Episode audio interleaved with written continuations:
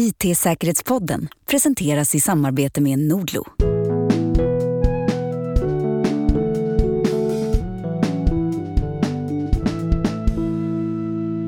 Fick du inte mejlet? Ja, men kolla spamfoldern. Nej, inte där heller. Alright, eh, jag lägger upp det på Pastebin. Ja, just så kan det gå till när man lägger upp källkoden till företagets nya superhemliga applikation.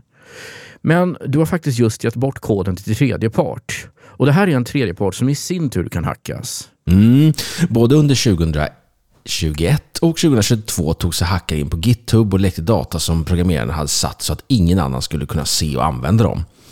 Och det är bara en i mängden av alla attacker som inträffat mot sajter som håller just känslig data.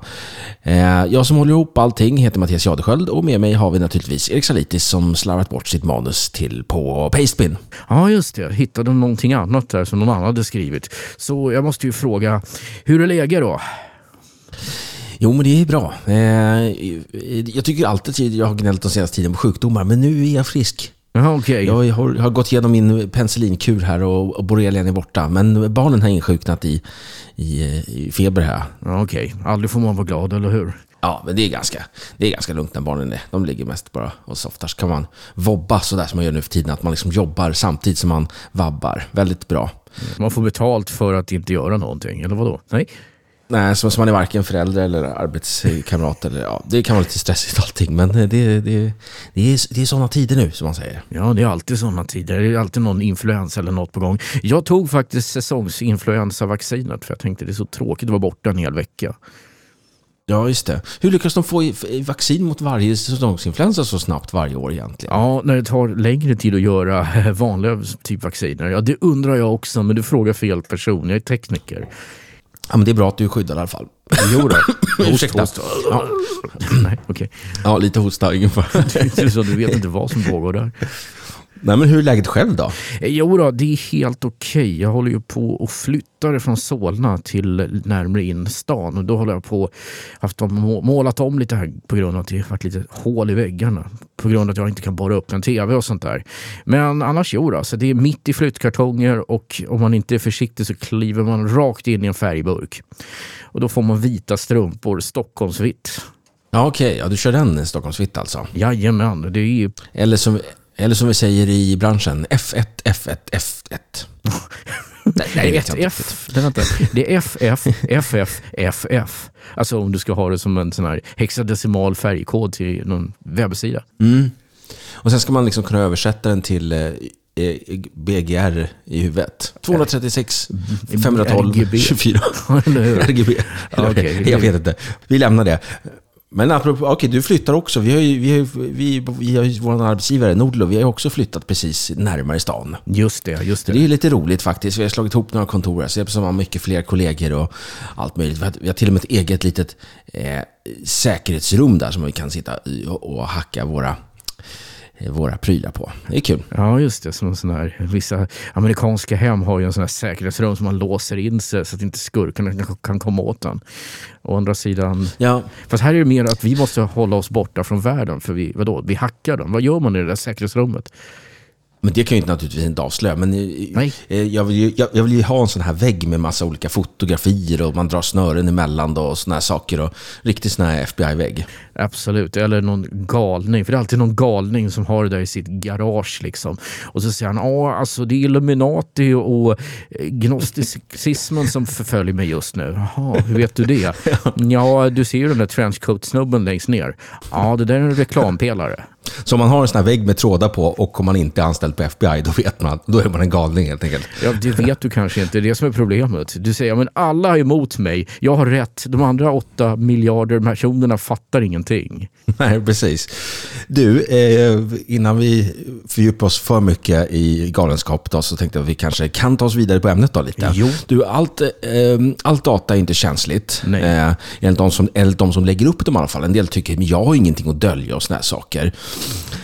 Men eh, det finns ju rätt mycket att säga, säga till den som visar upp sitt eh, Visakort eller Mastercard Express. Och där. Om du visar upp, förlåt mig, var lite vitsigare, mitt Visakort eller mitt American Express eller någonting så behöver du fortfarande den där CVV2-koden på baksidan men fortfarande Eh, du har gjort ett fruktansvärt misstag här. Och folk som inte fattar till exempel att om du håller upp en nyckelknippa och visar nycklarna. Det går ju att skapa nyckelämnen från de där bilderna och sen kan man ta sig in. Så jag menar, det, mm. och vi, och vi, vi, kan förstå det i verkligheten. Men vi har svårt att förstå det när det gäller pastebin. Just det. Så det är lite det här som vi vill landa i det här avsnittet som, vi, som, som du har döpt egentligen till det frivilliga dataläckaget. Att vi på något sätt använder alla de här sakerna och vi tycker liksom att eh, nej men jag har inget att dölja och det här är ju smarta saker och så helt plötsligt så har man spilt ganska mycket allvarlig information eh, utan att egentligen veta om det. Nej, precis. Och eh, det är ju, man brukar också säga att ja, men du vet, alla maskiner och alla programvaror och operativsystem läcker. Och det är helt sant, det gör de. Men det är inte riktigt det jag talar om här. Utan det är när du själv använder till exempel Pastebin. Eh, mm. det här är Vad är det för någonting egentligen? Det är egentligen bara ett ställe där du kan klippa in text ur klippbordet och sen spara den och så skicka. Jag höll ju på, första gången jag började fundera på det där, det var när jag och en kollega satt och delade kod i PowerShell mellan varandra med Pastebin funkar jättebra. Och sen började jag tänka, mm. snart ska vi börja lägga in kundens kunduppgifter och namn i de, vissa strängar i det här skriptet. Och då börjar man direkt tänka, nej, det här är ingen bra lösning. Så vi fortsatte sen på andra sätt som var mer säkra. Men just den där känslan av helskotta. Jag håller på att lägga in information som är känslig rakt ut på nätet. Mm. Det var den som inspirerade mig att göra det här avsnittet. Ja, okej. Okay. Men eh, okej, okay, men vad, hur, hur, ska man tänka då egentligen då? Och, för, för man måste ju få använda molntjänster och sådana saker och, och, och, smarta, och smarta applikationer dyker upp hela tiden. Då. Vad, hur ska man tänka? Jag tror att det är så här att när det gäller känslig information så ska man nog inte lagra dem i molnet. Utan då är det bättre att lagra på någon egen intern resurs. Eller kanske en sticka och stoppa in i ett kassaskåp eller någonting. Det är lite speciellt men man måste tänka sig för. Och vi kommer ju att se en hel del problem i framtiden. Nu har ju GDPR och så har vi Max Schrems som fortfarande är väldigt, väldigt tveksam till att de här nya avtalen med USA ska vara tillräckligt bra för att eh, man ska kunna använda amerikanska molntjänster som till exempel en myndighet. Herr Schrems håller absolut inte med om det och säger fortfarande att det är ett problem. Va? Ja, men det är hans levebröd också. Vi får se hur domen faller i det här Schrems 3 som förmodligen kommer komma. Ja. Den är under, under produktion. Ja, eller hur? Och sen blir det väl överklagande och en massa bråk om det. Men det, åtminstone så vet vi var vi är på väg. va? Eh, mm. och, ja. Men om, om, man tänker så här molntjänster och sådana saker. Nu tänker jag som en vanlig privatperson då, som vill använda smarta saker. Kanske inte just Pastebin men andra molntjänster och sådana saker. Då tänker man kanske att GDPR och andra skyddsmekanismer ska ju skydda mot de här sakerna. Just det. Och Det gör den väl till viss del, för det bygger upp en form av förståelse för vad man kan och inte kan göra. En tanke som vi aldrig egentligen har haft. Utan det har varit så här, ja men det är väldigt smidigt med den här molntjänsten. Det är ju ett datacenter, molnet finns inte, det är bara någon annans dator. Mm. Och det har betytt absolut ingenting. Men nu börjar vi tänka lite grann på det. Oj, vad då skulle USA och Ryssland och Kina kunna gå in och titta på våra grejer? Det är inte säkert att de kan, men att tanken finns är ju en förbättring. Ja, men alternativet då, så här som du, som du är inne på själv i ditt manus, där, datorn själv. Om du har som vana att till exempel spara dina lösenord lokalt i din dator, säg en textfil då, liksom, och, och kopiera dem till en inloggningsruta. Då. Ja, det, det är ju det bästa. Det är det man vill ha. Och det finns en tjänst som heter KeyPass som är gratis. Jag ska inte göra reklam för mm. den, men den kan du väldigt enkelt komma igång med. Därför att du måste mm. ha ett unikt lösenord till varje konto idag. Du kan inte dela lösenord. Då kan du inte komma ihåg alla. Det går inte. hur mycket man än bråkar om horse, staple, battery, correct så är det väldigt svårt att minnas sådana strofer för till ungefär 50 lösenord eller någonting. Det går inte. Ja, just det. Men, men det är väl en molntjänst, det är inte? KeePass? Nej, det är LastPass du tänker på. Det finns ju andra också. Jag ska inte göra reklam för någonting. Men KeePass ligger på din egen disk och kontakt om hackaren får tag i den så kan de ju ladda ner den. Och det finns ett del bra verktyg som är specialiserade på att knäcka just KeePass så snabbt som möjligt. Uh, så att, mm. är det osäkert att använda? Nej, det tycker jag väl inte. Men oftast så har du ett dåligt lösenord till KeyPassen eller till vad du nu har för någon lösning. Och det är ett problem i sig. Mm, just det. Sen behöver man ju lösenord till själva KeePass-databasen också. Ja, det är det jag talar om. Det är det som är den dåliga nyckeln till det stora skåpet med alla andra nycklar i. Va? Om du väljer Mm, ett dåligt det. lösenord. Väljer du ett bra lösenord så är det nog helt okej. Men man ska ändå tänka på var du lägger grejer. För om du tar din KeePass-fil eller motsvarande och så kopierar du upp det i molnet. Det är kanske inte är den bästa tanken med det. Nej. Men till exempel, Keypass har ju en, eh, en, en app, i alla fall till, till iPhone, då, där, du kan använda ditt fingeravtryck för att logga in i Keypass-databasen. Ja, det, Men, men då är, det, men då är den sparad, då är den sparad i, inte i telefonen, utan kanske den sparad på OneDrive eller din Google Drive eller något sånt där. ja, och så funkar ju de här tjänsterna som Nord... Vad heter den? Deras NordVPN, samma företag, du vet. De har ju... En Ja, just det. Nordpass tror jag Just det, heter, och så finns det. Nordvolt eller något. Ja. Just det. Just det, LastPass ja. Mm. Ja, och sen finns det LastPass. Och de här grejerna har ju en egenhet att eh, den som äger tjänsten, alltså ta LastPass, de kan inte läsa vad du har för nycklar. Och det kan inte du heller om du tappar bort dem. Och det är ganska läskigt också. Så man väljer gissningsbara nycklar bara för att man själv ska kunna komma ihåg det. Och sen så sätter du ju hela din säkerhet på spel där. Ja, men apropå LastPass, blev inte de hackade för ett tag sedan också? Jo, det var precis det. De jag fick tag i var ju inte, tack och lov, några lösenord som skulle kunna öppna nyckelförvaringarna. För det, det, det gör de inte. det, låt, låt, mig gissa, låt mig gissa, det var LastPass själva som gick ut med det. Ja, Eh, vi, har, vi har blivit hackade men inga uppgifter har, läckt. har blivit stulna. Läckt liksom. Nej. Så är det nästan alltid. Ja, det, det, det är nästan alltid ett skämt, men jag tror dem i det här fallet. För att det finns ju ingen, eh, ingen lösenord lagrade hos dem. De har ju krypterat filen med nyckel du satte dit och du gjorde det lokalt så att säga. Så att det är väl egentligen bara känsligt när det sker. Men fortfarande, det är lite läskigt. Kan vi landa lite i det resonemanget där? Eh, För, för LastPass, då, du säger att man har en privat nyckel själv då egentligen. Det betyder att, att LastPass själva, även de här liksom som har högsta behörigheten i deras datacenter, de kan ju inte läsa Nej. vad du har för lösenord. Då, då. Men hur, hur, hur, vad är den nyckeln då liksom knuten till? Är den knuten till din dator då? Eller, Ja. är den, mm. Men du kan ju ändå, du kan ändå använda den i telefonen och i webbläsaren och allt möjligt. Ja, därför att du kan ange nyckeln på flera olika sätt. Och den bra nyckelhanterare för just det här, det är ju en som tillåter att du kan använda olika typer av token. Till exempel fingeravtryck eller ett face, alltså ansikte då via Windows Hello, ansiktsigenkänning eller kanske en YubiKey eller någonting liknande. Liksom. Mm. Men innan vi hoppar vidare till nästa spår där som handlar lite om att dela filer och sådana saker så ska jag vilja eh, knyta an till själva temat här. Då, då. På vilket sätt kan liksom att, att lagra sina lösenord bli det, det, det frivilliga dataläckaget? Ja, eh, helt enkelt genom att man väljer dåliga lösenord. Man återanvänder lösenord från flera tjänster så du kan få det som kallas för credential stuffing. De vet ditt lösenord från att, att det läckt från, låt oss säga Live Journal eller Twitter eller vad sjutton som helst.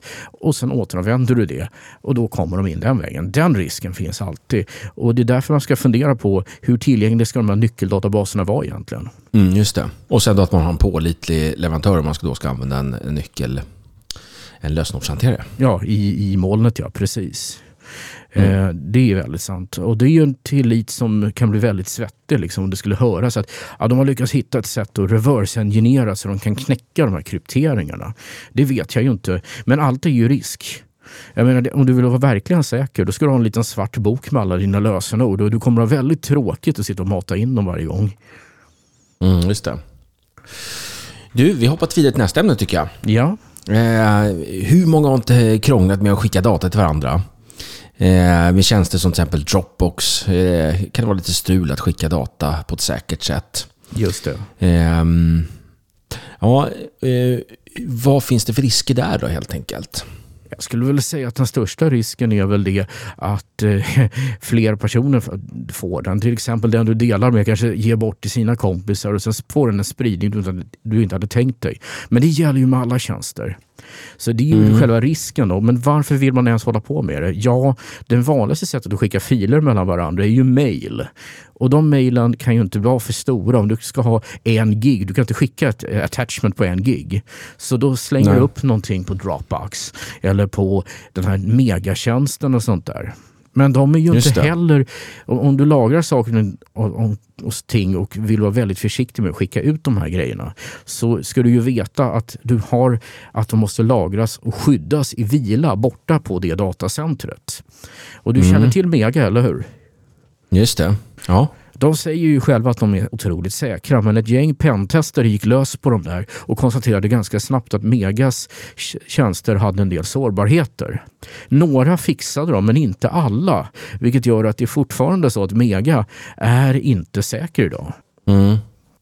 Ja, precis. Och de hade, de hade gått ut själva och sagt det här. Nu, nu citerar jag här. Vi kan inte dekryptera vad du, vad du lagrar hos oss så länge du har ett bra lösenord. Och det visade ju de här pentesterna. Exakt vad de gjorde har jag inte riktigt koll på. Men de knäckte ju även med bra lösenord. Och den buggen, den sårbarheten har jag som sagt då, har de fixat. De här Mega. Men ehm, alltså, Just det. Men ett annat ganska vanligt scenario när man jobbar med, med, med filer. Du sa att man skickar eh, filer sådär eh, via mail. Ja visst, Ja. men ett ganska vanligt sätt nu till exempel är att man har eh, Google Drive eller, eller OneDrive eller. Teams. Att man, att man, att man eh, delar filen genom att bara skicka en länk. just det. Och, och det är, då tänker man ju sådär, okej nu skickar den till dig Erik då, så kan du läsa den. Men egentligen så är det ju så att du kan skicka den vidare så att bara den personen som får tag i den här länken, vilket kanske inte är så svårt om det skvalpar runt i olika mejlkorgar och sådana här saker, kan man komma åt filerna. Ja, precis. Och du säger, nej men så där händer ju inte i verkligheten. Jag gjorde ett pentest där jag knäckte VLAN, lösenordet då, alltså till deras, alltså det trådlösa. Och sen så frågade jag, eh, vad, hur delar ni lösenordet med varandra? Ja men det är inga problem. Här, jag har det i mejlen. Alla skickat det till alla liksom. Okej. Ja, det var inte mycket bedrift att hacka det. Jag hade- inte ens behövt, jag hade bara behövt fråga om de kunde få lösenord, om jag kunde få lösenordet. Och, Mm, och, det, det. och det är sådana där grejer. Eller så står det på toaletten med, skrivet med, jag vet inte, läppstift. Eller varför inte ett konferensrum hängande under, uh, vad heter det, den här whiteboarden eller någonting. Ja men alla måste komma åt Mm. nätet. Uh, och det är väl det som är Ja, problemet. precis. Ja, e- exakt. Men ett litet tips där som mitt scenario där om, om man skulle jobba i teams och sådana här saker, det är att man, att man kan sätta en man kan sätta en tidsbegränsning på hur länge den här länken ska funka. Det kan jag rekommendera. För, för hur, ofta, hur ofta behöver man det? Liksom, man, man, om, om, jag om jag till exempel tänker mig i scenariot att det är ett, ett längre projekt, ja men då jobbar man mera i någon gemensam plattform, någon Nextcloud eller, eller Teamsite eller något sånt där.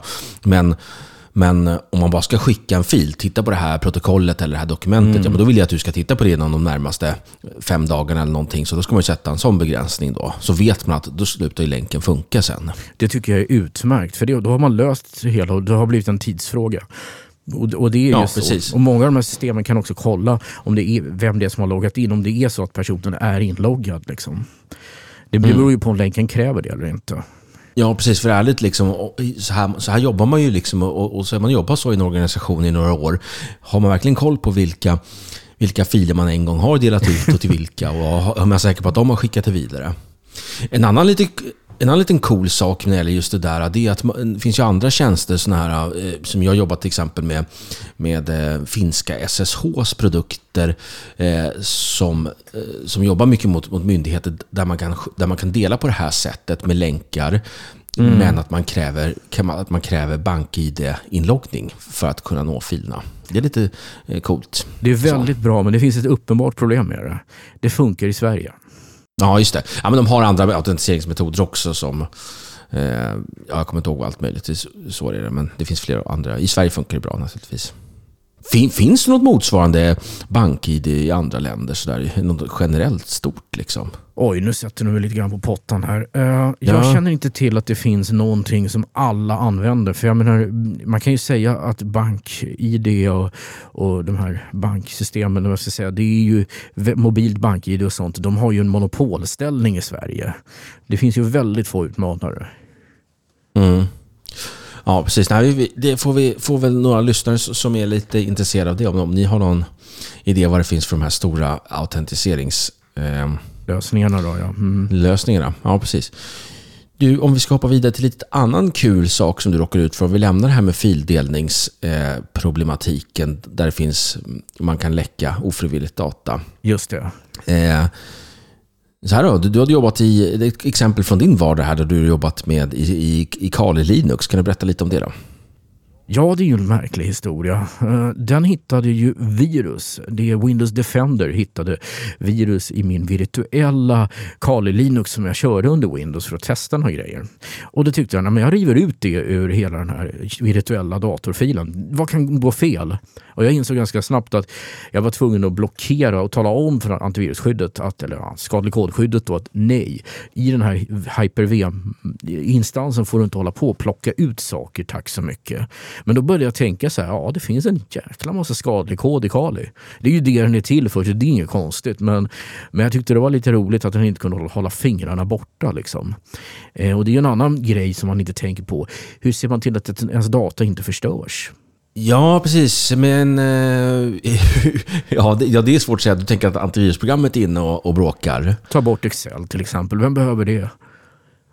Ja, eh, nej, det kan man ju aldrig veta riktigt. Eh, men jag tycker inte riktigt att antivirusprogrammen har sådana där hyss för sig längre. Att de, att de tar bort eh, program som ska vara där.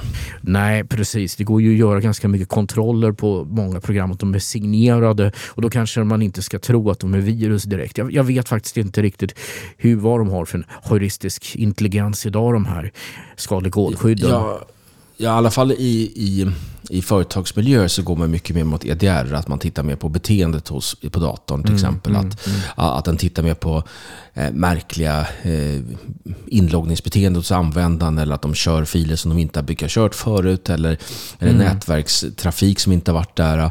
Eh, och det har inte så mycket kopplat till, till filer och låsningar. Eh, däremot så kan ju, kan ju den som administrerar EDR-verktyget eh, isolera den eller, eller att EDR-verktyget automatiskt isolerar för ett konstigt beteende. Så visst, det kan ju stoppa datorn helt. Då. Vilket är jättebra när du upptäcker att jag kommer inte ut på internet med någonting. Ja, det är bara för att jag körde något PowerShell-skript som jag aldrig har gjort förut. Tack för den liksom. Ja, men, men, kopplat till det här uh, frivilliga eller ofrivilliga läckaget då, som är inne på. Ja. På vilket sätt, sätt kunde Windows Defender då uh, göra det i ditt Kali-arbete? Då, då? Ja, alltså problemet är ju att den läser och förstör mer än läcker räcker. Men det betyder att den har full tillgång också till filen om man inte markerar att den inte ska ha det. Och du vet att, nu kanske jag inte ska bli sådär tinfoil-hattig av men, men li, lite grann så är det ju så att om du har ett ställt normalt så kommer Windows Defender att ladda upp allting den hittar som den tycker är konstigt till Microsoft för att analysera det. Och det kan ju vara att du sitter och skriver något skript med lite hemligt data. Det kanske inte är jättekul att det nu finns hos Microsoft, även om de sen konstaterar att det var ingen skadlig kod. Nej, det var bara, det var bara liksom eh, svenska för, försvarshemliga rapporter. Liksom. Ja, eller hur? Som typ. Det låg ett litet skrift för att starta kaffebryggan i botten på. Yep. ja, precis. Ja, något sånt. Ja, precis. Så, att, så egentligen sådär att om man jobbar i om man jobbar i sådana säkra miljöer, eller om man har en Kali Linux-server, då kanske man inte ska använda antivirusprogram. Så. Nej, egentligen så normalt så använder man inte Kali Linux under Windows, men jag var tvungen att göra det för att köra några verktyg för att komplettera några tester. Jag har ju en egen laptop gjord för pentester som gör själva jobbet på. Men, men ibland så har nöden ingen lag. Och den som säger att gjort pentester och jobbar från en Windows-maskin blir väl typ halvt jagad runt hela jordklotet med arga män med högafflar. Liksom. Ja. Kali Linux är lite populärt för alla som arbetar eh, som, eller som, som utbildas inom, inom säkerhet vet jag. Så att jag vill minnas att vi har gjort ett avsnitt om just Kali Linux. Väl? Kommer inte ihåg riktigt, men vi har pratat rätt mycket om det. Ja, vi har ju nästan, vi är, ja. vi är över 200 avsnitt totalt. Alltså. Ja. ja. ja, exakt. Så att vi... Um, man kommer inte ihåg exakt, men jag har för mig att vi har pratat om Kali Linux, mm. framförallt i den här Darknet-historien eller något sånt där. Ja, hur som helst, eh, vi går vidare här. Eh, vi, eh, GitHub nämnde du i inledningen. Just det. De, de har ju haft flera intrång. och hur, hur, kan man där drabbas av ett, ett frivilligt eller ofrivilligt läckage. Då? Mm, ja, alltså du lägger upp koden så kan du ju tala om om den ska vara tillgänglig för andra eller bara tillgänglig för dig själv och de du väljer ut. Och Det är private och mm. public helt enkelt. Med de här läckagen har de ju givetvis fått tag även i private repositories. Och där finns din kod som du har lagt upp. Och Det är därför jag tycker företag gör nog smartast i att sätta upp sin egen GitLab-maskin som är som en GitHub för dig själv. Det är egentligen bara Git-verktyget och lite saker som gör att du kan ha ett, ett för det tycker jag är det bästa eh, repotyp som finns idag. Jag tycker det, det, det mm. är det som är modernt, elegant och funkar med allting. Men GitHub har läckt, åtminstone har jag två läckage i mina papper. Det finns säkert fler. Och där kan jag också tänka mig, i och med att det är lite av en sån kultur, ja. att när man jobbar med, jobbar med, med kodutveckling och att uh, open source framförallt, att det, det ligger i sin natur att där ska man dela med sig. Just det. Så då, då kanske man inte tänker på den här säkerhetsaspekten, att man kanske ska ha det här projektet som, som private och på så sätt eh, ja. Ja. Så, så råkar man kanske läcka sånt som, som inte ska läcka helt enkelt. Den här klassiska grejen, misskonfigurationer utgör sårbarheter. Det är väldigt klassiskt och det är väldigt bra att du sa det där. För faktum är att det är bara en felswitch ifrån att bli på det sättet.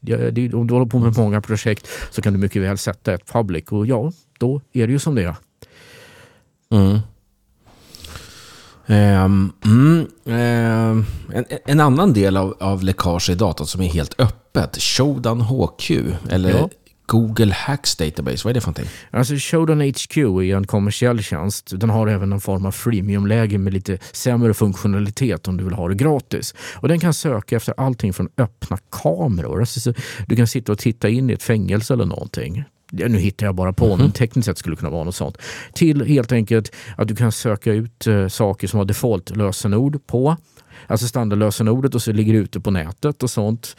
Eh, Google Hacks Database är mer att man kan ställa frågor eh, till Google som gör att man hittar till exempel läckande eh, SQL-lager som talar om felmeddelande och felkoder. Det, det, är bra för en hackare som är ute och letar efter liksom, de som har satt upp saker så slarvigt att man får ut läckage av POP-info och sådana grejer. För då kanske det är, ha, de har så dålig koll på säkerheten så det är bara att hacka in. Mm. Eh, varför läcker tjänster så mycket data och varför, varför är det fortfarande ett problem 2022? Ja, det är ett större problem 2022. uh, eh, och, ja, och de läcker, ja, de läcker huvudsakligen för att de kanske inte har tänkt att vara till annat än vara publika. Uh, och sen kanske de har ett läge där det är privat och så hackar de den grejen. Och jag skulle säga att ja, saker läcker för att många hackar. Det, det är det, det är det enklaste svaret på frågan. Och folk hackar mycket mer och det finns mycket mer programvaror och det finns mycket mer mål. Mm, just det. Men ska, när man jobbar med alla de här olika produkterna som vi har nämnt, men ska man ställa sig frågan vem som kan ta, läsa eh, ditt data? Ja, egentligen, om du inte har skrivit det på någon sån här typ pergament eh, eller någonting och gömt i ett kassaskåp, då kan du nästan räkna med att det är röjt. Alltså det, är, det krävs så lite för att ett dokument ska ligga fram och någon ser det. Och även om det är en lång radda med text och information så kanske det är en paragraf som är superintressant för den här personen. Då är det bara ett snabbt titt och så tar man upp mobilen, fotograferar arket och väntar på att personen kommer tillbaka med kaffet. Så enkelt är det att läcka från ett papper och då förstår förstår ni ju själva hur det är med saker som ligger i databaser och uppkopplade mot internet. Det är komplexiteten, mm. det är mängden och det är så många attackerare. Då. Det är mm. TLDR. Men om om vi tar, Ja, men om vi tar det här, eh, om vi tar lite de här eh, exemplen vi haft förut. Eh, LastPass till exempel som inte kan se, då har din egen privata nyckel. Eh, Mega som säger att de inte kan läsa beroende på vilken lösenordskomplexitet de har. Men hur vanligt är det egentligen att, att det är okrypterat i molntjänster? Kan till exempel Microsoft läsa det vi har i Office 365? Ja, det tror jag. Därför att du, du har ingen end-to-end kryptering. Det innebär att du krypterar fram till datacentret, men datacentret det ligger förmodligen krypterat, men det tror jag Microsoft kan röja om nu amerikanska staten skulle komma och säga att eh, ja, vi invokerar den här eh, heter den, Patriot Act eller motsvarande. Ja, då är det bara för dem mm, att lämna över datat. Och det är vårt data och det är andras data och det är data för folk i Uruguay. Liksom. Mm, det är väl det som är det stora problemet. Jag tror det. Jag tror... Uruguay, Uruguay är ditt favoritland. Ja, alltså jag vet inte mycket du, om landet. Du brukar alltid ta upp det du brukar alltid ta upp det i, i, ehm, i, som exempel, länder. Ja, jag gör det. Det är all, alltid Uruguay. För det är ett land som jag inte tror att någon kommer bli förbannad. Det är aldrig något elakt menat. Det är bara, ta ett land, till exempel Uruguay. Eh, ta ett nummer, till exempel 4711. Ja, det, det, man har sina myrvägar. Ja, exakt. Då kände du säkert till att de spelade 0-0 mot Sydkorea idag när vi spelade in det här. I fotbolls-VM. Och hur stor chans tror du det är? Jag som är totalt sportinkompetent. Uh, men okej, okay, ja, ja, okay. Nej men så var det i alla fall då. Det var bra att jag fick raljera gång för en gångs skull. Ja. Eh, då ska vi se här då.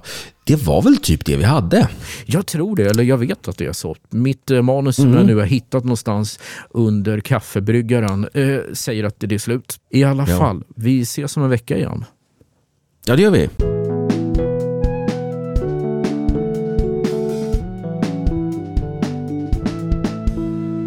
IT-säkerhetspodden sponsras av Nordlo, din nordiska IT och digitaliseringspartner.